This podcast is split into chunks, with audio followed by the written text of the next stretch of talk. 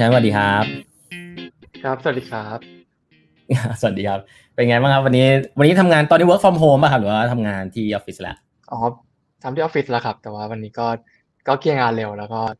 แต่แต่ได้มีเวลามาพูดคุยกันครับ ก็เลย ก็วันนี้ก็คุยกันที่บ้านครับโอเค ขอบคุณมากเลยนะครับสำหรับเวลาจริง ๆ ต้องบอกว่าผมเนี่ยเป็น เป็นบิ๊กแฟนของ C Group มากเลยครับ เห็นอะไร Amazing เยอะนะครับ ตั้งแต่ AirPay Shopee แล้วก็ Garena ซึ่ง จริงแต่จริงๆสำหรับผมดินแดนสนธยาหนึ่งอะคือ คือ Garena เพราะว่าผมเองก็ไม่ได้เป็นคนเล่นเกมนะครับ แล้วก็เอ่อแต่เรื่องของ e-commerce อะไรเงี้ยเรื่องของ payment เนี่ยโอ้ถนัดดีนะครับ แต่ว่าเรื่องของเกมเนี่ยไม่ค่อยรู้เรื่องเท่าไหร่ แล้วพอรู้ว่าจะมีงาน Garena World รอบนี้เราได้มีโอกาสพูดคุยกับคุณแชมป์นี่ก็เลย ขอบคุณมาก ๆ เลยนะครับสำหรับเวลานะครับ ครับขอบคุณเช่นกันครับครับ อย่างนี้อยากให้คุณแชมป์เริ่มเล่าให้ฟังหน่อยครับว่าจริง ๆ แล้วบริษัท Garena เนี่ยจริงๆทำธุรกิจอะไรบ้างครับตอนนี้ ครับก็ตัวบริษัท Garena นะครับ เป็นหนึ่งในบริษัทลูกของทาง Sea Group นะครับ เราเราก่อตั้งมาตั้งแต่ปี 2019 แล้วครับ ก็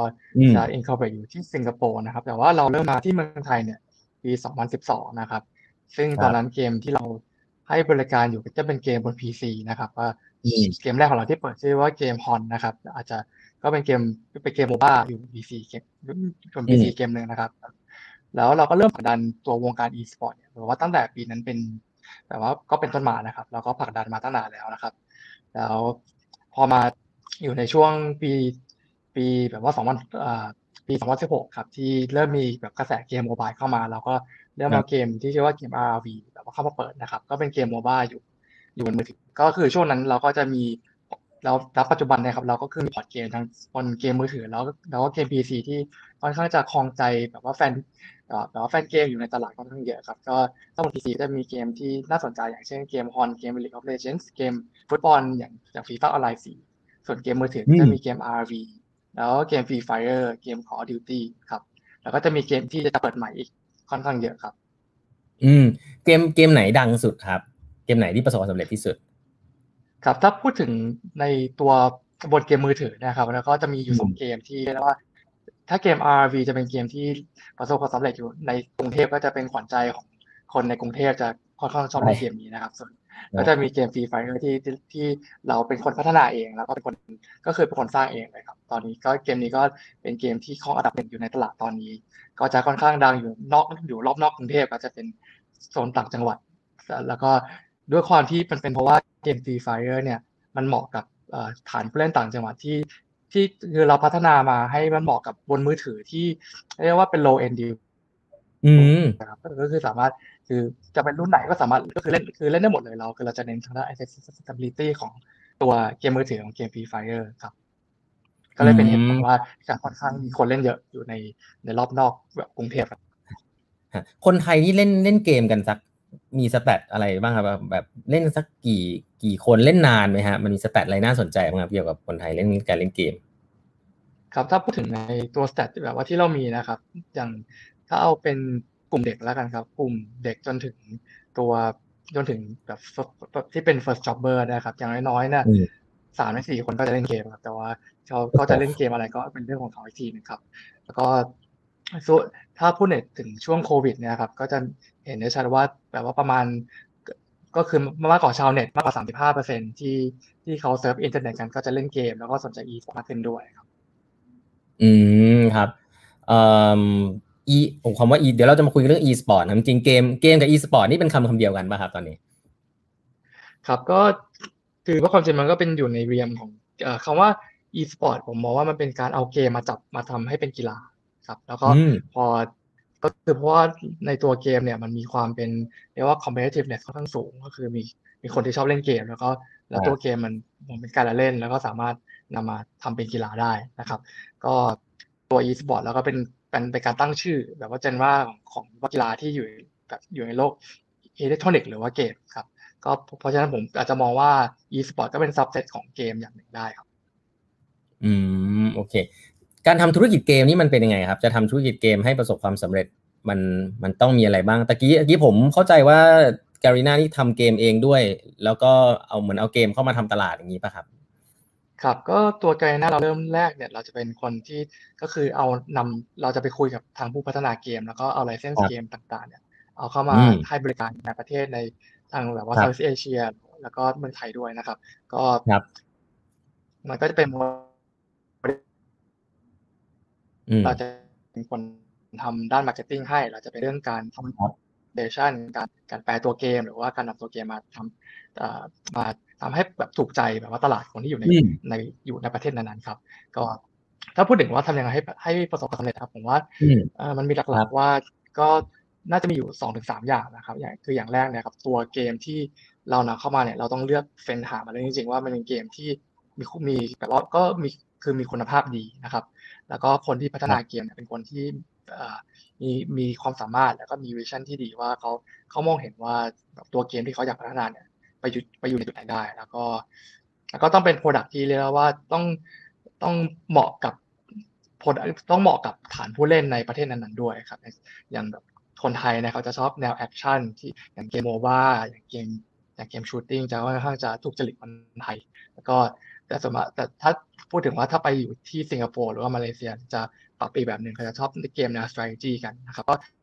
แต่ละประเทศก็จะมีความชอบต่างกัน มันก็เป็นเหตุผลที่ว่าเราเกมเข้ามาครั้งนึงเนี่ย เราต้องรู้จักผู้เล่นให้ให้เยอะที่สุดว่าคนที่แบบว่าที่คนที่เป็นฐานลูกค้าเนี่ยเราชอบอะไร แล้วก็หาคนที่ดีที่สุดมาแมทช์กับฐานผู้เล่นนั้นๆครับแล้วก็อย่างที่สองนะครับ เรื่องการให้การให้บริการเกมผมมองว่าก็คือตัวเกมเนี่ยมันเป็น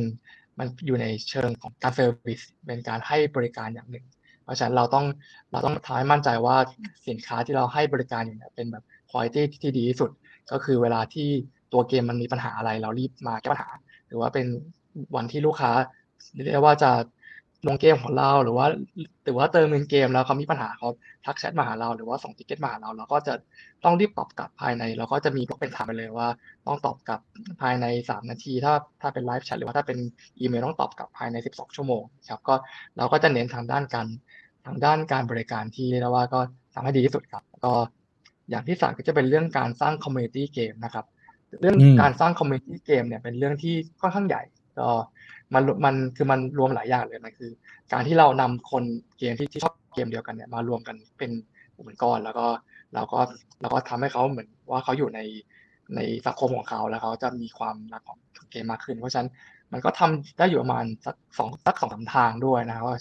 ก็จะเป็นการทำ marketing ที่เป็นเรื่องใหญ่เลยที่เราทำอยู่ทุกวันนี้อย่าง เราก็จะการทำ marketing เกมเนี่ย ด้วยความที่เป็นเกมความ creativity มันก็ค่อนข้างทำได้เยอะนะครับ ก็คือเราก็คือการทำ marketing จะถ้าเทียบกับ industry อื่นเนี่ยผมว่าเป็น industry ที่ค่อนข้างสนุกมากนะครับ อย่างยกตัวอย่างเช่นเกมอย่างอย่างเกม Free Fire ของเราเนี่ยครับเราก็มีการนำคุณนำคุณญาญ่ามา แล้วก็เอามา shooting แล้วก็ทำเป็นพรีเซนเตอร์แล้วก็มีการทำ live action ยาวกว่า 15 นาทีนะครับ แล้วก็เป็นเป็นที่คนคนเห็นแล้วรู้สึกว้าวมากเพราะว่า เทียบได้ถึงขั้นแบบคุณภาพของหนังฮอลลีวูดเลยในฉากชันที่เราทำออกไปนะครับ เดี๋ยวก็ลองหากันดูได้ครับในเกม Free Fire นะครับ ก็อันนี้ก็เป็นอีกก็เป็นหนึ่งแนว marketing ที่เราทำค่อนข้างเยอะนะครับ อย่างปีอย่างช่วงเกม PC แบบว่ากำลังบูม ช่วงนั้นมีเกม FIFA Online สามผมก็ได้เชิญคุณ Michael Owen มาเมืองไทยแล้วมามาเตะบอลกับเด็กไทยด้วยก็จะเป็นเราเราก็จะทำ marketing แนว ที่มันค่อนข้างจะน่าสนใจแล้วก็แล้วก็เขียนนะครับ แล้วก็แล้วก็ก็คือนั้นก็จะเป็นแนว marketing ใหญ่ๆ แต่ว่าเราก็คือทุกวันเนี่ยเราก็ทำ marketing อยู่มาตลอดเช่นว่ามัน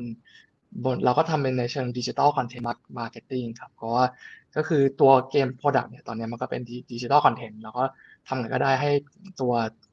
digital content ของเราเนี่ยมีคนเห็นมากขึ้น ก็จะเป็นการทำ social marketing อันนี้ก็ที่เราทำทุกวันนะครับ ก็มีอีกด้านหนึ่งที่เราจะสร้าง community ก็คือการทำวงการอีสปอร์ตให้มีความแข็งแรงแล้วก็จะดูว่า ecosystem ของอีสปอร์ตมีอะไรบ้างใช่ไหมครับ มันก็จะมีหนึ่งก็คือลีกการแข่งขันเราก็จะดูว่าลีกการแข่งขันของ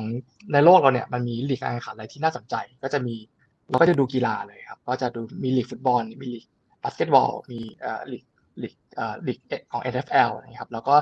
จะนำเอาตัวอย่างของนั้นเนี่ยมา สวมอยู่ว่าแล้วถ้าเป็นเกมล่ะจะยังไง เราก็เลยทำในรูปแบบนั้นอย่างยกตัวอย่างเกม RV ที่เราทำเป็น RV Pro League นะครับ แล้วก็ทำเป็นการแข่งขันในเชิงก็คือเป็นมีประมาณ 8 ทีม แล้วก็ทุกทีมแล้วก็คือมาแข่งเป็นก็คือว่ามาแข่งแบบเจอกันหมด แล้วก็มาน็อกเอาท์ก็เป็นไฟนอลราวกันนะครับ ก็ก็การทำอย่างนี้มันทำให้มีการแข่งขันที่ค่อนข้างจะเข้มข้นนะครับ เพราะว่ากว่ากว่านักกีฬาจะเข้ามาแข่งในลีกนี้ได้เนี่ยเราก็คัดมาแล้วคือเขาต้อง ผ่าน major ผ่านกว่ากว่ากว่าเขาจะ turn pro ได้กว่าเขาจะเข้ามาเป็น pro ได้เขาก็ต้องมีการแข่งขันที่ค่อนข้างแบบว่าเข้มข้นแล้วเขาก็ต้องก็ต้องสู้กับแบบว่าก็สู้กับเพื่อนๆร่วมอาชีพด้วยนะครับ ที่จะเข้ามาถึงจุดนี้ได้นะครับ แล้วเราก็มีการ work กับทางคลับก็คือการที่แบบที่เราจะทำลีกขึ้นมาได้ แล้วก็มีคลับที่แบบว่าก็คือว่ามาจอยกับเราเป็นคนที่ดูแลนักกีฬา อือ ก็ตอนนี้ก็คือคลับที่เรามีไฟจะค่อนข้างแข็งแรงนะครับ แล้วก็ทางด้านผู้ชมเนี่ยเราก็จะมีการ ก็คือมีการโปรโมทเรื่องวงการ e-sport ค่อนข้างเยอะ ก็คือเราจะผลักดันว่าวงการ e-sport เป็นยังไง แล้วก็จะ educate ก็คือคนเล่นเกม แล้วก็คนที่เป็นอยู่ในสังคมของคนเล่นเกมด้วย แล้วก็จะมองในจุดนี้ว่าเราจะ educate กลุ่มนี้ยังไงด้วยนะครับก็จะเป็นแล้วเรื่องสุดท้ายจะเป็นเรื่องความร่วมมืออย่างจากภาคเอกชนแล้วก็ภาครัฐด้วยนะครับ อย่างภาคเอกชนเนี่ยครับเราก็มีไปไปเชิญทาง ทางแบรนด์หรือคอน sumer ต่างๆเนี่ยให้เข้ามาจับมือกับเรา เพราะว่าวงการ e-sport หรือว่าวงการเกมเนี่ยคือสุดท้าย มองว่ามันเป็นช่องช่องหนึ่งที่จะคือเรารวมเด็กเข้ามาอยู่ในอยู่ในอยู่ในช่องเรา มันก็จะเป็นช่องที่ค่อนข้างยูนิคว่าถ้าแบรนด์ไหนที่มี target user หรือว่า consumer เนี่ยเป็นคนเป็นเป็นคนเล่นเกม หรือว่ากลุ่ม age range ที่ค่อนข้างจะเป็นเด็กนะครับ เขาก็อยากจะมาร่วมมือกับเรา เราก็นำเอา product ของเขามาทายอินที่ค่อนข้าจะ seamless แล้วก็มามาสามารถเอา product เขามาคุยกันได้นะครับ ก็ทำให้ทางเอกชนค่อนข้างสนใจ แล้วก็มีมาจับมือร่วม ร่วมกับเราตลอดเวลาครับ ก็ส่วนทางภาครัฐเนี่ยครับเราก็มีร่วมมือกับทางภาครัฐตลอดเวลานะครับ อย่างก็อยากจะมีการแข่งขันงานซีเกมหรืองานเอเชียนเกมนะครับแล้วก็มีการมีการ work กับภาครัฐในการเฟ้นหานักกีฬา แล้วก็มีการส่งนักกีฬาไปนะครับ ก็ถ้าพูดถึงตัวการกีฬาแบบว่าซีเกมส์ที่ฟิลิปปินส์ที่ผ่านมานะครับเกม RV เนี่ยได้เหรียญทองนะครับจะก็คือนักกีฬาของไทยได้ได้เหรียญทองมานะครับ ก็นับเป็นหนึ่งเหรียญทองในในการแข่งขันครั้งนั้นด้วยครับ อืมในเชิงการทำการตลาดเนี่ยครับเอ่อววิธีไหนที่ effective ที่สุดครับเพราะผมดูว่ามันน่าสนใจมากๆเลยว่าการทำการตลาดกับคนที่เล่นเกมเนี่ย จริงๆแล้วมันคืออะไรครับมันคือเราอยากเพิ่มยอดดาวน์โหลด หรือว่าจริงๆมันเป็นเรื่องของเอ่อการเพิ่ม revenue มันมันมีอะไรที่สำคัญมาครับการการทำการตลาดเออคือผมว่าความจริงการทำการตลาดให้เกมเนี่ยก็คือทำยังไงให้เขารู้สึกรักเราในในในในตัวเกมก็คือ รักตัวเกมเนี่ยพอพอโจทย์มันคือ อันนี้เป็นโจทย์ใหญ่ เราเราทำอะไรก็ได้ที่เราจะทำให้เขารักเกมครับแล้วเลยเราก็จะเริ่มว่าอันนี้เป็น key มันเป็น key objective ที่เราอยากให้มันเกิดขึ้น แล้วก็แล้วเราก็ค่อยมาแตกเป็น action plan ต่อว่าจะมีแนวทางไหนทำให้เขารักเกมได้อาจจะจะจะเอาเกมที่เราจะเอาเอาตัวละครที่เขาชอบมาทำให้มันดูน่าสนใจมีความหวือหวาทำให้เขารู้สึก in กับมัน หรือว่าเราเอาเอาเนื้อเรื่องในชีวิตของเขามา tie-in รวมกับเกมทำให้เขารู้สึก in หรือว่าทำให้เขารู้สึกว่ามันเป็นส่วนหนึ่งของชีวิตเขาก็ได้ ก็มีหลายแองเกิลนะครับแต่สุดท้ายเนี่ยก็คืออยากอยากทำให้เขารักเกมเราเพื่อให้เขาเข้ามาเล่นเกมมากขึ้น แล้วก็เอาไปแชร์เพื่อน สร้างสร้างปฏิสัมพันธ์ที่ดีกับเพื่อนและคนรอบตัวด้วยครับ อืมครับอย่างนี้เรามาคุยถึงการสร้างเกมหน่อยครับเพราะว่าอันนี้ก็สร้างเกมเองด้วยโอ้โหอันนี้ผมแบบอาจจะคุยได้เป็นสองชั่วโมงเลยนะฮะแต่คงไม่ถึงนะครับ สร้างเกมเกมหนึ่งนี่มันเริ่มจากอะไรบ้างอะครับ การสร้างเกมเกมหนึ่งผมว่ามันเป็นมันเริ่มมาจาก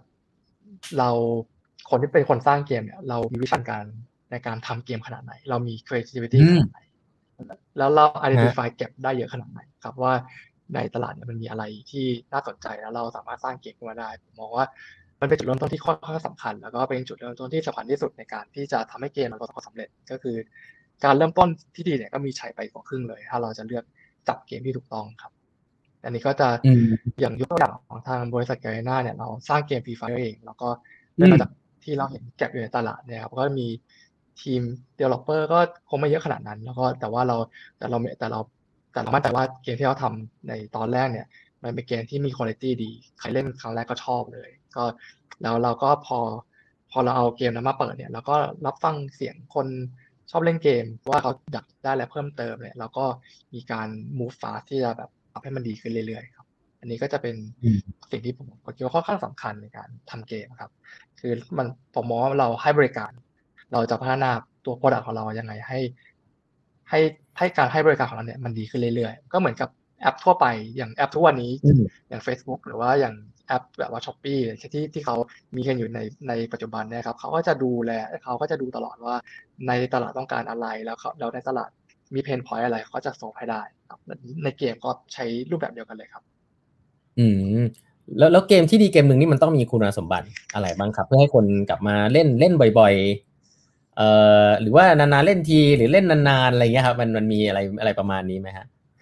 ก็ยกตัวอย่างก็ถ้าเป็นเกมเกม Free Fire ที่เราเป็นคนพัฒนาเองวันนี้ผมก็จะมี insight ค่อนข้างเยอะอยู่ก็จะยกตัวอย่างเกมนี้แล้วกันครับ ก็คือเป็นเกมที่เรียกได้ว่าเอ่อเกมที่เรามองหาเกมที่อยู่ได้นาน เพราะว่าเราเพราะเรามองว่าการสร้างให้สร้างการการสร้าง community เกมครั้งหนึ่งเนี่ยเราอยากจะอยู่กับเขานานๆเพราะว่าผมไม่ชอบเล่นเกมเกมหนึ่งแล้วรู้สึกว่าต้อง ไปภายในแบบปีสองปีหรืออะไรเงี้ยครับเราก็อยากสร้าง community เกมที่แบบเขาอยู่กับเรานานๆแล้วเราก็จะนี่เราว่าอยู่กับเขาไปนานๆเหมือนกันแล้วมันก็ทำให้เหมือนเรารู้จักเขามากขึ้นเราก็สามารถทำ product ดีขึ้นเรื่อยๆนี่ก็จะเป็นโจทย์แรกที่เราต้องที่เราต้องแก้ต้องตีให้แตกใช่ไหมครับ ก็เราก็อย่างเกม Free Fire เป็นเกมที่เล่นเล่นกับเพื่อนได้เรื่อยๆ ก็คือจะเป็นเกมที่พอพอเปิดเกมปุ๊บก็จะมีการ team up กันเป็นทีมสี่คนแล้วก็จะ โดดล่มลงไป พอโดดล่มลงไปเราก็จะไปหาปืนที่มันค่อนข้างแรนดอมอยู่ทั่วแมปจากนั้นก็ช่วยกันต่อสู้เพื่อให้ได้เป็นที่หนึ่งของแมปนะครับ อันนี้ก็ก็คือการเล่นครั้งหนึ่งจะจบภายในสิบถึงถึงตัวสิบห้านาที แล้วก็คือตัวคือคือทุกอย่างที่เราดีไซน์เนี่ยมันเนี่ยมันมีความน่าสนใจอยู่ที่ว่ามันมันเล่นกับเพื่อนได้หลายครั้ง ก็คือเขาเล่นกับใครก็ได้ เขาเล่นกับเพื่อนคนไหนก็ได้แล้วเขาจะรู้สึกว่า พอเขาเล่นกับเพื่อนเขาจะมี บอนดิ้งที่มากขึ้นเขาจะทำให้เขาเก่งขึ้นด้วยหรือว่าเราก็พอเขาเขามันได้กับเพื่อนได้เนี่ยมันก็ทำให้เกิด discussion point เกิดขึ้นนะครับ แล้วแล้วก็ตัวเกมที่พอเขาเล่นเนี่ยก็คือมีความมีความสนุกอันนี้ก็คือแน่นอนต้องเป็นเกมที่คือเราใส่ใจในทุกรายละเอียดว่าจะยิงยังไงจะจะเรียกว่าจะเดินยังไงนะครับ แล้วก็การที่หรือว่าการสร้างแมปแผนที่เนี่ย environment มันเป็นยังไง แล้วก็พยายามจะ ดูตรงนี้แล้วก็คือคือสุดท้ายมันก็ออกเป็นก็คือมีก็มีคุณภาพที่ดี พอเล่นแล้วรู้สึกสนุกเล่นเล่นแล้ววางไม่ลง อันนี้ก็คือต้องทำให้ได้ทำให้เกมที่เราเล่นแล้วทำออกมาเล่นแล้ววางไม่ลงครับ อย่างฟีไฟก็คือจะเรามันจะมีความแบบต้องต้องต้องไปเดินหาว่าปืนที่เขาอยากปืนที่มันที่มันแรงๆหรือว่าปืนที่เขาชอบใช้เนี่ยมันอยู่ตรงไหน ถ้าหากเจอเขาก็จะแบบเขาก็จะมีความมั่นใจในการไปสู้กันมากขึ้น แล้วก็มีการเพิ่มเกราะเพิ่มอะไร มันก็ คือมันมีความแรนดอมในระดับหนึ่งทำให้การเล่นทุกครั้งเนี่ย มันต่างกันไปเรื่อยๆเช่นผมเล่นตานี้กับตาที่ผ่านมามันต่างกันเลย เพราะว่าผมไปผมอาจจะลงไปอยู่ในจุดที่มันต่างกันแล้ว แล้วพวกเทเรนหรือว่า environment เนี่ยมันต่างกันแล้วก็เพื่อนที่เล่นก็ต่างกันนะครับ ก็ทำให้พอมันมันมันก็เล่นได้เยอะนะครับ แล้วก็แล้วก็เกมที่ดีมันจะต้องมีทางด้านการออกแบบตัวละครหรือว่าการการการออกดีไซน์เนี่ยที่ค่อนข้างจะ ถูกจริตกับคนใน market นั้นๆก็เราก็จะมีการ study อยู่แล้วว่าแต่ละประเทศเนี่ยชอบอะไร แล้วก็จะพยายามเสิร์ฟตรงนั้นนะครับ แล้วก็อย่างเกม Free Fire เราก็มีการแล้วก็มีเรื่องของการสร้าง community ที่ค่อนข้างจำเป็นด้วย เกมที่ดีต้องมีต้องมีต้องมี content ที่เอื้ออำนวยในการสร้าง community ได้นะครับ อย่างการทำให้เกมเป็น e-sport เนี่ยมันทำให้เป็นการสร้าง community ทำให้เกมไลฟ์สไตล์เนี่ยมันอยู่ได้นานขึ้นครับ มันก็ผมว่าก็มีอยู่ประมาณสามจุดที่ผมกล่าวมาหลักๆเลยครับ อืมอุ้ยผมสนใจเรื่องตัวละครมาก คนไทยชอบตัวละครแบบไหนล่ะฮะ คนไทยแหละครับตัวละครแบบไหนผมว่าจะชอบอยู่หลายแนว มันจะค่อนข้างเหมือน taste จะเหมือนหนังเลยนะครับ อย่างเช่นว่าคนไทยชอบหนังแนวไหนเนี่ยตัวละครที่เขาชอบจะไม่คล้ายกัน อย่างอย่างเขาจะชอบ อย่างเกม Free Fire ก็จะมีความเป็นก็คือ realistic หน่อย แล้วก็จะมีความเป็นแบบว่า military อย่าง มันก็จะมีหนังหนังในหนังไหนหนังบางอย่างที่เขาท่านชอบ แล้วก็จะมีความ แล้วจะชอบแฟนตาซีด้วยอย่างในเกม Free Fire ก็จะมีความมีความแฟนตาซีด้วยจะแบบมีสีสดสดสีสีหนักๆหน่อยสีแจ๊ดที่แบบ เพราะว่าคนไทยจะเป็นคนชอบ express แบบว่าตัวเองด้วยนะครับจะชอบสีชอบสีจัดนะครับ แล้วก็ อีกแนวหนึ่งที่ชอบจะเป็นแนว medieval นะครับ อย่างเช่นเกม RV การออกแบบตัวละครจะเน้นไปทางแนว medieval แล้วก็มีการฟิวชั่นให้มันดูมีความทันสมัยมากขึ้น อันแนวนี้คนไทยก็ชอบครับ ก็จะมีชอบอยู่ก็คือชอบชอบหลายอย่างแต่ว่าสุดท้ายเนี่ยจะเป็นละครที่ดูที่ดูสวยงาม แล้วก็ดูมีดูมีอะไรดูมี character แล้วก็น่าจะเป็นประมาณนี้ครับ ซึ่งก็จะต่างกับคนต่างประเทศ อย่างที่บราซิล หรือว่าอะไรอย่างเขาจะชอบแนวออกแนวการ์ตูนหน่อย จะเป็นแนว cartoonish หน่อยก็จะต่างกับเรา เราจะเป็นชอบแนว medieval ดู real ดูอะไรนิดนึง เป็นแนวญี่ปุ่น แต่ว่าไอ้ว่าก็ได้ว่าเราเด็กไทยโตกับเกมคอนโซลญี่ปุ่นเราแนวญี่ปุ่นเขาเวลาก็ทำโมเดลมาสวยใช่ไหมครับเขาก็จะแบบไหลตามนั้นเลยครับอ๋อโอ้เออนี่เพนนี่นี่ฟังแล้วนึกถึงตัวเองเลยนะฮะ ถ้าเกิดว่าถ้าแค่อายุน้อยกว่านี้สักหน่อยนี่คงติดเกมมาสมควร เกมเกมหนึ่งนี่มีใครมาช่วยกันทำบ้างครับเกมเกมหนึ่งนะครับ ก็ถ้าเริ่มจากต้นน้ำเนี่ยก็จะมีทางด้านคนพัฒนาเกมก็คือเป็นทีมพัฒนาเลยอย่างบริษัท Garena ก็มีทีมพัฒนาอยู่ที่เซี่ยงไฮ้นะครับ ก็แปลเยอะก็ครับแล้วก็ก็คือเรามี headquarter ทางด้านการพัฒนาเกมที่เซี่ยงไฮ้แล้วก็จะโตไปเลยนะครับ ก็เรายังมีไป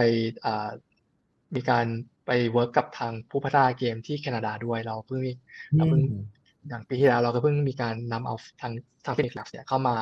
ร่วมอยู่ใน Garena ด้วย แล้วก็ทำให้เรามีผู้พัฒนาเกมที่หลากหลายครับ ก็เลยเราว่าค่อนข้างจะเราก็จะ work ในระดับ global scale เลยนะครับ ก็พอมาต้นน้ำเสร็จเนี่ยเราก็จะมาอยู่ที่กลางน้ำอันนี้ก็จะเป็น midstream เนี่ยจะเป็นเราแล้วครับ จะเป็นบริษัท Garena ที่จะเป็นคนที่นำเอาเกมที่ทางผู้พัฒนาเนี่ยเขาทำมาเขาเอามาเอามา refine เอามาทำให้มันเหมาะกับ local market นั้นๆเพราะว่าบริษัทแกรนา operate อยู่ทั่วโลกนะครับแล้วก็จะดูว่าในใน market นั้น taste ของ user ต้องการอะไร เราก็จะนำมาแปลภาษานำมาทำ marketing นำมาแล้วเราก็จะมีการ work กับทาง developer ด้วยว่าแนว art style หรือว่าแนวรูปแบบเกมตัวละครต้องเป็นแบบไหนนะครับ ก็จะเป็นเราก็จะเป็นตัวกลางที่เชื่อมระหว่างเกมเมอร์แล้วก็ผู้ผู้พัฒนาเกมด้วยนะครับ แล้วก็ถ้า ถัดจากเราลงไปก็จะเป็น end user แล้วครับ แต่ในกลุ่ม end user เนี่ยค่อนข้างใหญ่นะครับ เพราะว่ามันก็จะแตกแตกแขนงออกได้เยอะเลยนะครับ ตัวที่เป็นฝั่งเป็นฝั่ง user เนี่ย นอกจากคนที่เป็นคนเล่นเกมแล้ว ก็จะมีคนที่อยู่ในวงการ cast เกมหรือว่าคนที่จะเป็นสตรีมเมอร์ด้วยนะครับ อย่างคนที่ถ้าถ้าดูใน Facebook เนี่ยผมก็จะเห็นคนนำเอาเกมของเราเนี่ยมามา stream แล้วก็คุยกับคนที่อยู่เป็นแฟนเพจเขาแล้วก็แล้วก็มีการเล่นเกิดขึ้น เขาจะมีการสอนว่า เล่นเกมตรงนี้มีเทคนิคเล่นยังไงให้เก่งขึ้น หรือว่าอาจจะเล่นกับผู้เล่นก็ด้วย หรือว่าจะเล่นกับแฟนในเกมด้วยกันทำให้มี interaction กันมากขึ้นนะครับก็จะมีนอกเหนือจากคนที่เป็นสตรีมเมอร์จะเป็นคน cast เกมอย่าง ก็เป็นเหมือนคนพากย์เกมเลยครับอย่างมีคนพากย์พากย์ฟุตบอลเนี่ยก็จะเป็นคนพากย์เกมเลย ก็จะมีแบบเดียวกัน ก็จะมีแล้วก็มีนักกีฬา e-sport ที่ turn pro แล้วก็จะเป็นคนที่มีจะเป็นกลุ่มที่มีดิสซิ p ลินในการเล่นเกมก็คือเขาจริงจังกับการเล่นกีฬานะครับเขาจริงจังกับการที่ เล่นกีฬาคือในในในคือในรูปแบบเกมนะครับ อย่างก็ที่จริงคนในกลุ่มนี้เขาสามารถเป็นทั้งนักกีฬา e-sport แล้วก็เป็นสตรีมเมอร์ด้วยทำให้กลุ่มเนี้ยมีรายได้ที่ค่อนข้างจะเรียกว่าน่าคือน่าตกใจนะครับในช่วงปีสองปีที่ผ่านมากลุ่มนี้เป็นคนที่มีมีคือมีรายได้ค่อนข้างจะน่าสนใจอย่างอย่างยกตัวอย่างเกม RV นะครับ คนที่เป็นนักกีฬา e-sport ใน RV เนี่ยอย่างน้อยต้องมีเงินเดือน อย่างขั้นต่ำก็ ประมาณสักสามหมื่นถึงห้าหมื่นบาทนะครับ แล้วก็อันนี้ก็คือเป็นแค่เบ็ดเงินเดือน ยังยังไม่รวมกับเงินรางวัลที่เราแจกด้วยนะครับ อย่างอย่าง RV เราแจกจะมีเงินรางวัลกว่า 10 ล้านบาทในในแบบว่าแต่ละซีซั่นเลยนะครับ นี่ก็จะเป็นตัวอย่าง ก็เขาชนะด้วยเขาก็ได้เงินรางวัลด้วย แล้วเขาก็สามารถไปทำสตรีมเมอร์ทำ live stream เขาก็ได้เขาได้อาชีพเขาก็ได้เงินเสริมจากการทำ live stream ด้วย แล้วบางทีถ้าใครมี hot hot หน่อยนะครับก็จะมีแบรนด์มาจับ ทำเป็นอินฟลูเอนเซอร์มาจับเป็นพรีเซนเตอร์ด้วยทีนี้ก็ได้อีกขั้นก็เรียกได้ว่าถ้าถ้ามันก็จะเป็นกลุ่มที่เรียกได้ว่าถ้าถ้าประสบความสำเร็จก็จะก็จะมีอะไรค่อนข้างเยอะครับ อันนี้ก็จะเป็นกลุ่มที่เป็นไลก็เป็นกลุ่มหนึ่งที่น่าสนใจครับ อืมก็คือเล่นเล่นเล่นเกมได้ดีตั้งใจเล่นนี่ก็ทำเป็นอาชีพได้เลยนะ ยุคนี้ ครับก็ต้องแบ่งเวลาให้เป็น แล้วก็มีมีทีมเวิร์กมี discipline ที่ดีด้วยครับ ครับ อันนี้อาจจะเอ่อมาคุยกันเรื่องการบริหารงานนึงครับเล่าเล่าบรรยากาศการทำงานที่ Garena ให้ฟังหน่อยได้ไหมครับ คือฟังแล้วแบบผมมันนึกไม่ออกนะ องค์กรมันมีใครบ้างครับแล้วแล้วแบบมันบรรยากาศทำงานมันเป็นยังไงครับฟังแล้วไม่ไม่น่าจะเป็นบรรยากาศของความเคร่งขรึมแน่นอนมันเป็นไงบ้างครับ ครับ ก็บริษัทก็คือบริษัท Garena เนี่ยเราเราถึงแม้ว่าเราเป็น corporate ที่ค่อนข้างใหญ่แล้ว แต่ว่าเรามีความเป็นสตาร์ทอัพในตัวค่อนข้างสูง เพราะว่า การทำอยู่ใน tech industry เนี่ยเราต้องทำให้ fast ทำให้เราต้อง keep ตัว startup spirit เอาไว้ให้มันดีที่สุดนะครับ มันก็จะเป็นพอนี้เป็นโจทย์หลักเราก็เลย เราก็เลยทำองค์กรแล้วก็ทำแผนขององค์กรให้มาตอบโจทย์อันนี้ก็คือก็คือ เราจะเป็นเราจะเป็นบริษัทที่มี layer ที่ไม่เยอะ ก็เพราะว่ามันต้องการทำให้การ make decision เนี่ยทำให้เราจะ empower น้องๆเนี่ยสามารถ make decision ได้ครับแล้วก็พอเขา make decision เราก็จะ พอเขา make decision อะไรเราก็จะค่อนข้างจะปล่อย แต่ว่าเราก็จะดูเขาตลอดนะครับอันนี้ก็ แล้วก็แบบว่าแต่ละเกมเนี่ยผมจะให้เราก็จะมองว่าเขาเป็นหนึ่งบริษัทเลย อย่างเช่นเกมหนึ่งเกมก็มองว่ามันเป็นหนึ่งเป็นเป็นหนึ่งบริษัท มี mini CEO อยู่ มีคนที่ทำแต่ละฟังก์ชันอยู่ แล้วก็มีคนที่ support ค่อนข้างก็คือพวกแบบว่าอะไรที่เป็น fundamental ที่เป็น finance หรือว่า HR เนี่ยเราก็จะมีบริษัทกลางที่จะ support อยู่ตลอด ทางด้าน Sea Group แล้วก็ทางแล้วก็ทางด้าน Garena ด้วย ครับมันก็ทำให้เราเอ็มเรา empower เขาทำให้เขา make decision ได้เร็วนะครับส่วนคนที่อยู่ในออฟฟิศเนี่ยจะเรียกว่าเป็นเจนเจน Z แล้วก็เจน Y นะครับ ก็คือมีอายุเฉลี่ย 27ถึง28 ปีนะครับ โอ้โห ก็ค่อนข้างเป็นออฟฟิศที่ค่อนข้างเด็กเลยนะครับ อย่างผมเนี่ยก็จะเรียกได้ว่าเกือบเกือบจะอยู่ในขั้นค่อนข้างมีอายุอยู่ในบริษัทแล้วนะครับ ครับ ครับ ก็แล้วก็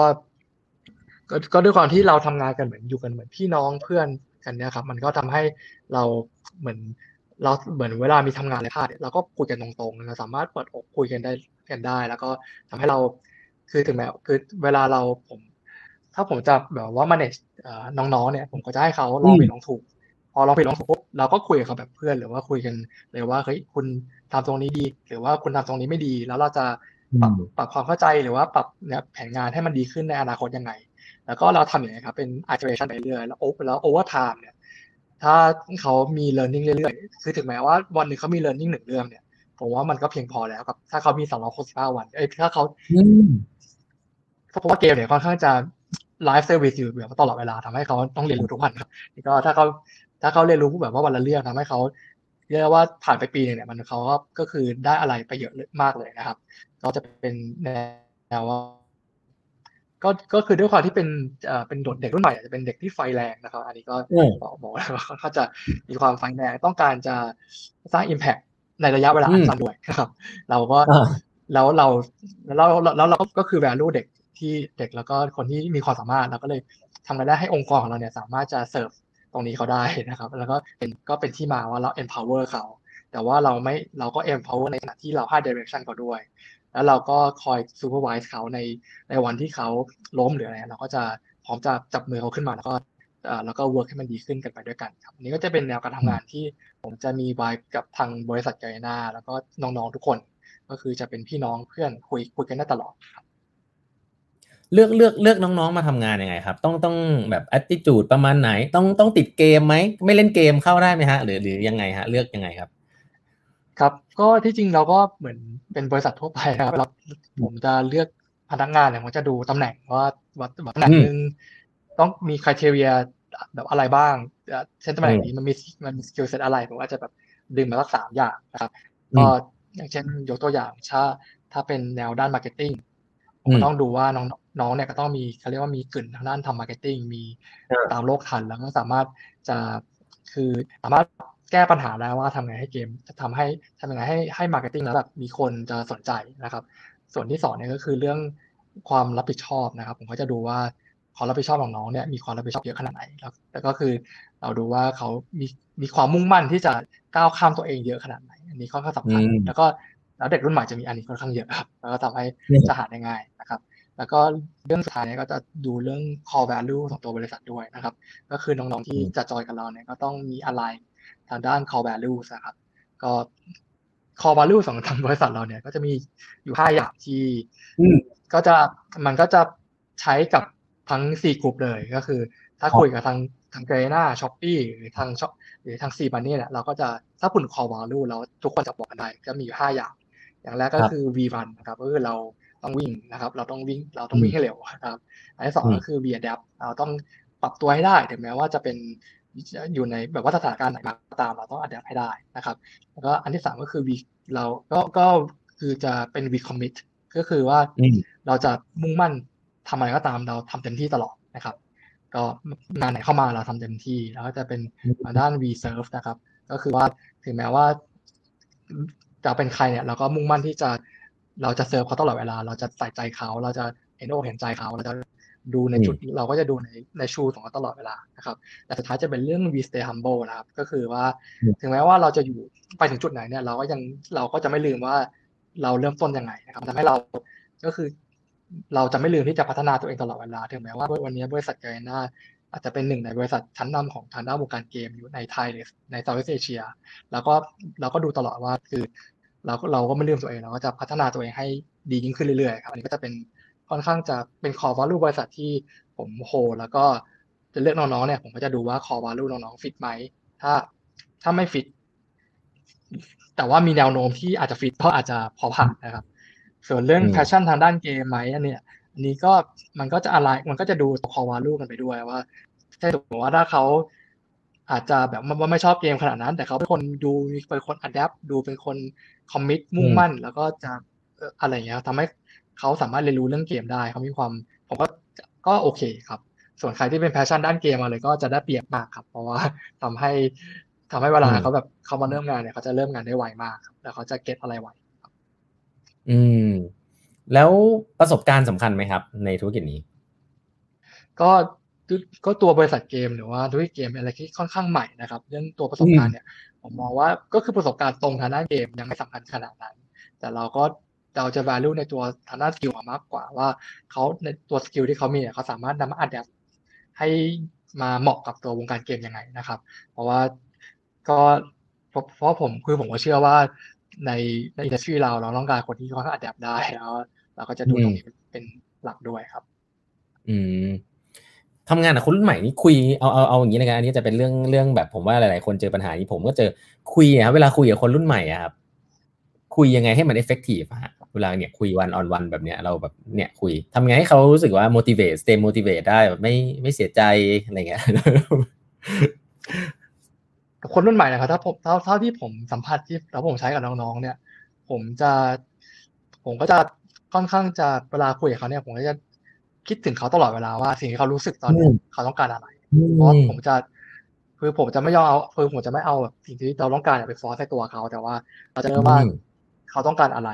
แล้วพอจากจุดที่เขาดูว่าเขาต้องการอะไรเนี่ยเราก็มาดูว่าบริษัทต้องการอะไร แล้วมันมีแกลบตรงไหน เราจะชนกับเขายังไง หรือว่า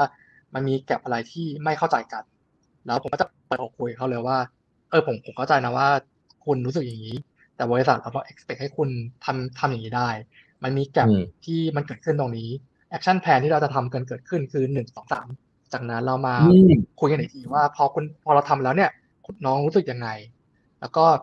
แล้วถ้ามันไม่ work เนี่ยมาคุยกับพี่ได้ตลอด ก็คือจะ always open ตลอด แล้วคือว่าประตูจะเปิดเขาตลอด เขาสามารถเข้ามาคุยได้ตลอดเลยครับ ก็จะเป็นแนวเข้าอกเข้าใจเขา แล้วก็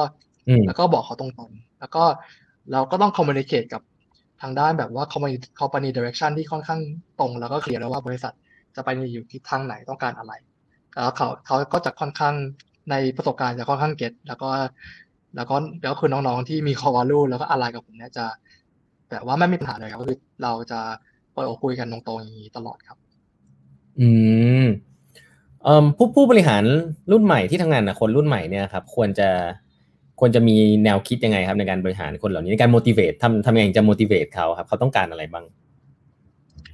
ครับคนรุ่นใหม่สมัยก็จะเป็นเรื่องเขาต้องการ impact ใช่ไหมครับเราเราก็ต้องแล้วเขาก็ต้องการจะ grow fast ด้วยแล้วเราก็ต้องส่วนเรื่องความเร็วเนี่ย ผมว่าเดี๋ยวมันขึ้นอยู่กับน้องแต่ละคนแต่ผมว่าเราเราพยายามจะสร้าง environment ที่ว่าสมมติว่าเราหยิบ project ให้เขา เราจะเป็นในเชิงว่าในในในตัว project เนี้ย ผมเข้าใจว่าตอนนี้คุณแบบมีมีมันมี skill set A B C project ที่ผมให้คุณจะสามารถเพิ่ม skill set X Y Z ให้ให้คุณได้ทำให้คุณเป็นคน complete มากขึ้น ก็คือคุณจะมีความพัฒนามากขึ้น แล้วเราก็จะบอกว่า ผมผมเข้าใจว่ามันเป็น project ที่ใหม่ แต่ผมก็แต่ผมมั่นใจเขาว่าเขาด้วยศักยภาพหรือว่าด้วยสิ่งที่เขาเคยทำมาเนี่ย เขาจะทำให้มันสำเร็จได้ แต่ว่าในวันที่เขามีปัญหา ไม่ต้องกลัว ผมจะอยู่กับเขาผมจะคอยเป็นแบ็คให้ ให้เขาตลอดว่า ถ้ามีปัญหามาคุยพี่ได้เดี๋ยวพี่จะบอกอ่าเดี๋ยวบอกทิปหรือว่าจะก็จะช่วยกันแก้จะช่วยกันแก้ปัญหา แล้วก็จะเป็นในเชิงอันนี้ครับก็ก็จะมาในรูปแบบนี้นั้นแบบว่าในการที่จะจะแบบว่าบริหารน้องๆก็ ก็คือเน้นในเชิงทางด้าน grow เขาแล้วก็ทำให้เขามีให้ได้ครับ แล้วก็ถ้าเราทำได้เรื่อยๆเนี่ยมันทำให้เขาพัฒนาไปเป็นบุคลากรที่มีศักยภาพ แล้วก็สามารถแบ่งเบาภาระเราได้ในอนาคตด้วย ผมก็จะมองจุดนี้ให้ได้เยอะๆครับ อืมโอ้น่าสนใจมากเลยครับ ทีนี้เรามากลับมาคุยเรื่องธุรกิจนะครับพวกเอ่อผมไม่แน่ใจว่าช่วงโควิดที่ผ่านมาเนี่ย ธุรกิจเกม มีโดนผลกระทบอะไรบ้างไหมครับ ครับก็มีผลกระทบครับ อย่างยกตัวอย่างเช่น ถ้าพูดถึงเรื่องการการการเล่นเกมอะไรครับก็มีแนวโน้มที่เพิ่มมากขึ้นนะครับที่แชร์ฟังว่ามีเพิ่มมากขึ้นประมาณ คนที่เล่นเน็ตมากกว่าสามจะเล่นเกมมากขึ้นประมาณสักสามสิบห้าเปอร์เซ็นต์นะครับก็แล้วแล้วก็แต่ว่าที่ที่ที่เจอจริงๆอาจจะเป็นเรื่องการจัดการการทำ marketing อย่างเช่นกีฬา e-sport เนี่ยเป็นกีฬาที่ค่อนข้างจะถ้าเราจัดออฟไลน์เนี่ยเรามันจะมี atmosphere ที่ค่อนข้างที่ก็คือเวลาถ่าย ถ่ายทอดออกไปเนี่ยคนจะเห็นก็คือบรรยากาศที่อยู่ในสนาม สีหน้านักกีฬาครับ มันก็ทำให้ตรงเนี้ยเราทำได้น้อยลง เพราะว่าพอมีเรื่อง social distancing เราไม่สามารถเอาคนดูเข้ามาอยู่ในแพ็กอยู่ในสนามได้นะครับมันทำให้แบบ atmosphere ต่างๆเนี่ยมันดู drop ลงไป แล้วก็มันก็จะมันก็จะเจอจุดนี้นะครับ ก็อย่างงาน Garena World ที่เรากำลังจะจัดขึ้นเนี่ย มันก็เราก็มีการ adapt มันเกิดขึ้นก็คือ ปกติเราจะเป็นงานออฟไลน์เราเกมทุกเกมมารวมกันทำให้เป็นงานที่ที่ใหญ่นะครับแล้วพอมีเรื่อง social distancing เราก็มา move มาจัดออนไลน์นี่ก็เป็นแบบตัวอย่างอันหนึ่งที่เรามีการที่แบบว่ามีการแบบเปลี่ยนไปในช่วงโควิดนะครับ ก็แล้วก็ที่มองเห็นมากขึ้นอีกยังมีเรื่องทุกคนที่อยู่ใน ecosystem ของ e-sport หรือว่าเกมเนี่ยเขาจะค่อนข้างเห็นว่าเกมหรืออีโคหรือ e-sport เนี่ยมัน เป็นอะไรที่ค่อนข้าง durable จะก็คือว่ามีอะไรเกิดขึ้นปุ๊บ มันก็ยังอยู่ต่อได้แต่มันแบบมีการ adapt นิดนึงปุ๊บ มันก็เป็นธุรกิจที่อยู่ต่อได้ เพราะฉะนั้นก็มันก็เป็นการสร้างแนวคิดแบบว่าใหม่ๆ ให้กับคนที่อยู่ในอีโคซิสเต็มนี้ให้มีการ adapt มากขึ้น อาจจะใช้แล้วเป็น example หรือว่ามาพุกมาจับมือกับเรามากขึ้นในการคุยกับลูกค้านะครับแล้วก็ถ้าถ้ามองออกไปอีกจะเป็นเรื่องถ้ามองในเรื่องการลงทุนเนี่ย มันกลายเป็นว่ามีมีเกิดมี ETF พวกทีม นะ e-sport ในเกมหรือว่าเทคมากขึ้น อันนี้ก็จะในในจากในช่วงโควิดที่แบบผมเห็นนะครับ ก็จะมันก็จะมีคนทำตรงนี้ด้วยครับ ก็จะเห็นแล้วก็จะมีหลายๆ dimension ที่เกิดขึ้นในช่วงนี้ครับ อืมครับนี้เราลองมาคุยเรื่องงานเอ่อตัว Garena World ของปีนี้หน่อยครับ ผมเข้าใจว่าปีที่แล้วไม่ได้จัด ปีนี้จะกลับมาจัดเล่าให้ฟังนิดนึงได้ไหมครับก็งาน ครับก็พูดถึงงาน g a นาเวิร์เนี่ยครับก็เป็นงานที่เราจะจัดเป็นประจำทุกปีนะครับก็ถ้านับปีนี้ก็จะเป็นปีที่แปดแล้วนะครับก็คีย์หลักของเราเนี่ยคือเราต้องการจะจัดงานงานหนึ่งที่รวมเอาเกมของ g a นามารวมเข้าด้วยกัน แล้วก็คนที่เป็นแฟนเกม g a นาสามารถไปพบปะกันได้แบบว่าไปเจอกันได้แล้วก็สามารถแล้วก็ทำให้แบบเขาคือเขาก็จะไปเจอที่เรียกว่าเกมที่เขาชอบตัวละครที่เขาชอบ เพื่อนๆที่เขาอยากคุยด้วยเพื่อนที่คุยกันถูกคอ แล้วก็เป็น แล้วก็เป็นเรื่องเหมือนเป็นเวที เป็นเรื่องโปรแกรมการแข่งขันหรือว่าแล้วก็เป็นการแข่งขันที่เขาที่เขาจะชอบนะครับ ก็เราก็เป็นก็เป็นไอเดียที่เราทำกันมานะครับโดยปกติเราจะจัดที่บาเด็กบางนากัน แล้วก็อย่างยกตัวอย่างปี 2019นะครับ มีคนเข้าร่วมงานมากกว่า2แสนเก้าหมื่นเจ็ดพันคนนะครับ เกือบสามแสนคนในระยะเวลาสองวันนะครับ แล้วก็มีคนดูออนไลน์พร้อมกันทั่วโลกมีคนออนไลน์ทั่วโลกกว่าสามสิบล้านวิว ที่เกิดขึ้นในปี 2019 ครับ อันนี้ก็จะเป็น key achievement หลักที่ที่เราเกิดขึ้นในปี 2019 ครับ ก็ส่วนเรื่องงาน Garena World ที่จะจัดขึ้นปี 2021 หรือว่าที่วันที่30วันที่ 3 4 เมษายนที่กำลังจะถึงนี้ครับ ก็จะเป็นการการมันก็เป็นโจทย์ว่าเราจะทำยังไงให้เอางานออฟไลน์ ที่เราเคยทำเนี่ยมาอยู่บนโลกออนไลน์นะครับก็จะเป็นโจทย์ที่เราพยายามจะทำให้มันเกิดขึ้นก็คือ คนที่มาร่วมงาน งาน g r a n a World 2021 Virtual Unite อันนี้ก็เป็นชื่อธีมหลักของเราก็คือ Virtual Unite ตามตามอะไรก็คือมา Unite กันออนไลน์ Virtual นะครับทำยังไงให้เขาให้เขามางานเขารู้สึกว่า มันเป็นงานที่มันเป็น atmosphere ที่เขาเคยเป็นงานออฟไลน์ เขามีการเชียร์เกม เขาเขามีการเห็นเกมเกม Garena เยอะๆแล้วก็เขาเขารู้สึกว่าเขาสามารถดูเกมแกอันไหนก็ได้ แล้วเขาก็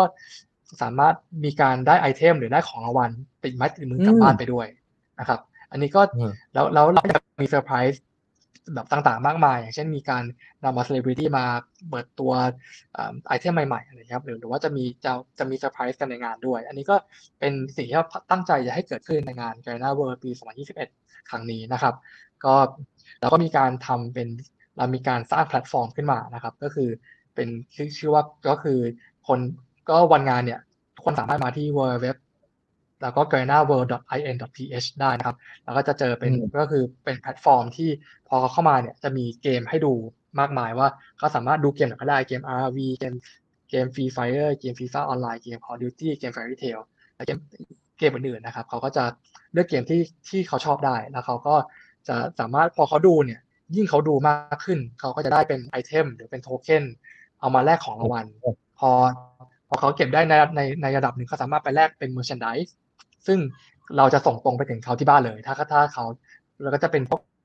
หมอนหรือว่าจะเป็น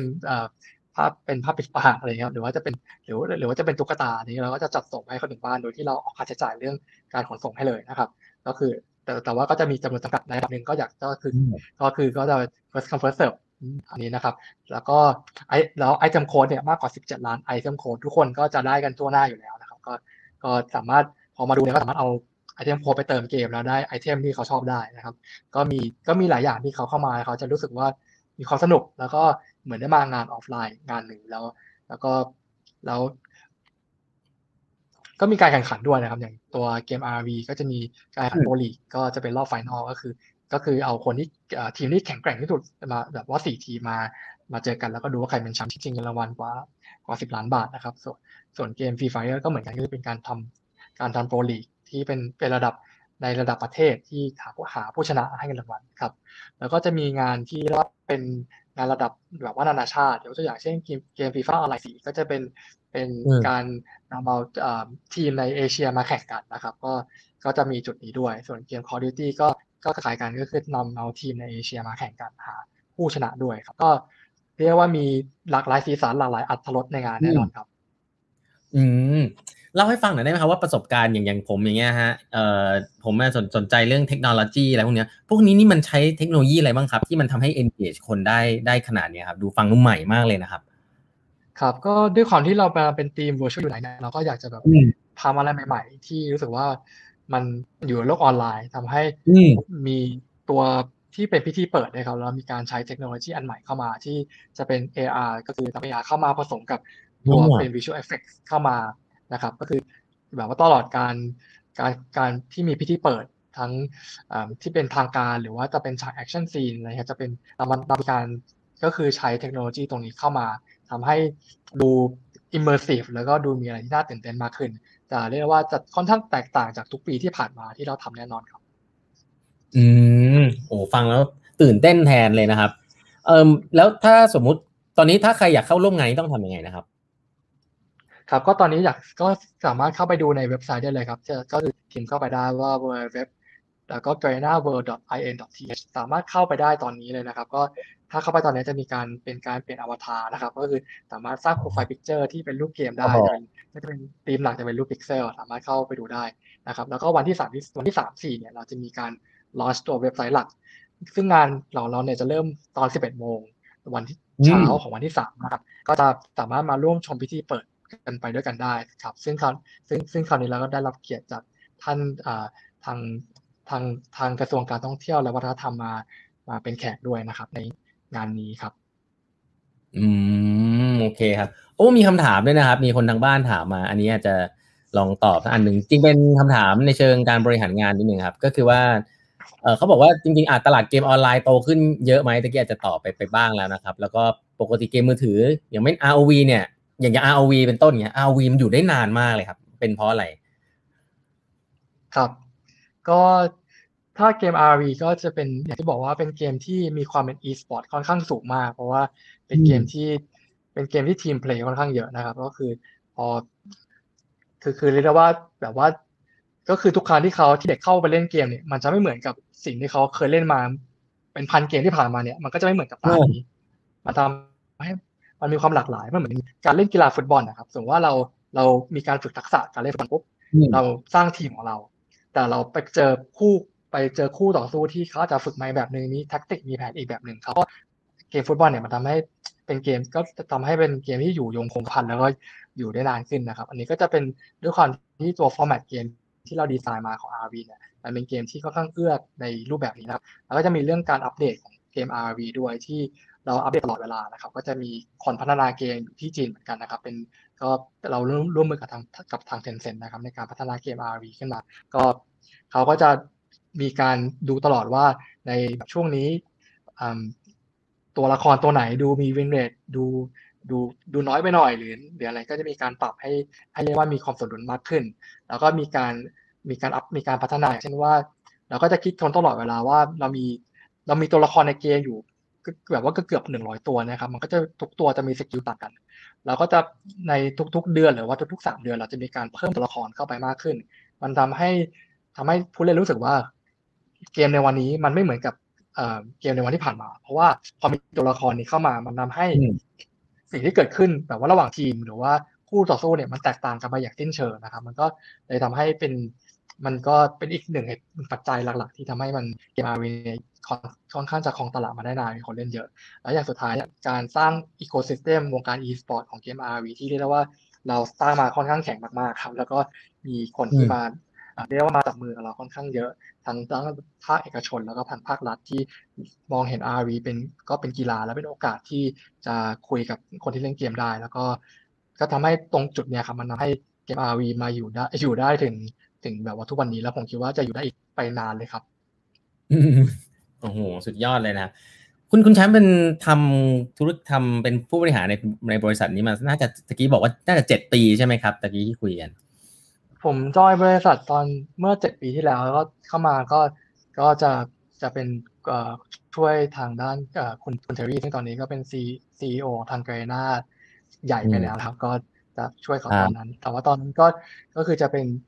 ก็ทำก็ทำโปรเจกต์ก็เป็น PM เป็น execution ครับ เพิ่งจะมาดูทางด้าน management เนี่ยเมื่อสองปีถึงสามปีที่ผ่านมาครับ ที่จะที่ดูองค์ประกอบโดยรวมครับ ครับทำทำอยู่ในธุรกิจนี้มาอันอะไรอะไรอะไรทำให้อะไรคือความสุขในการทำงานครับ อยากรู้มากเลย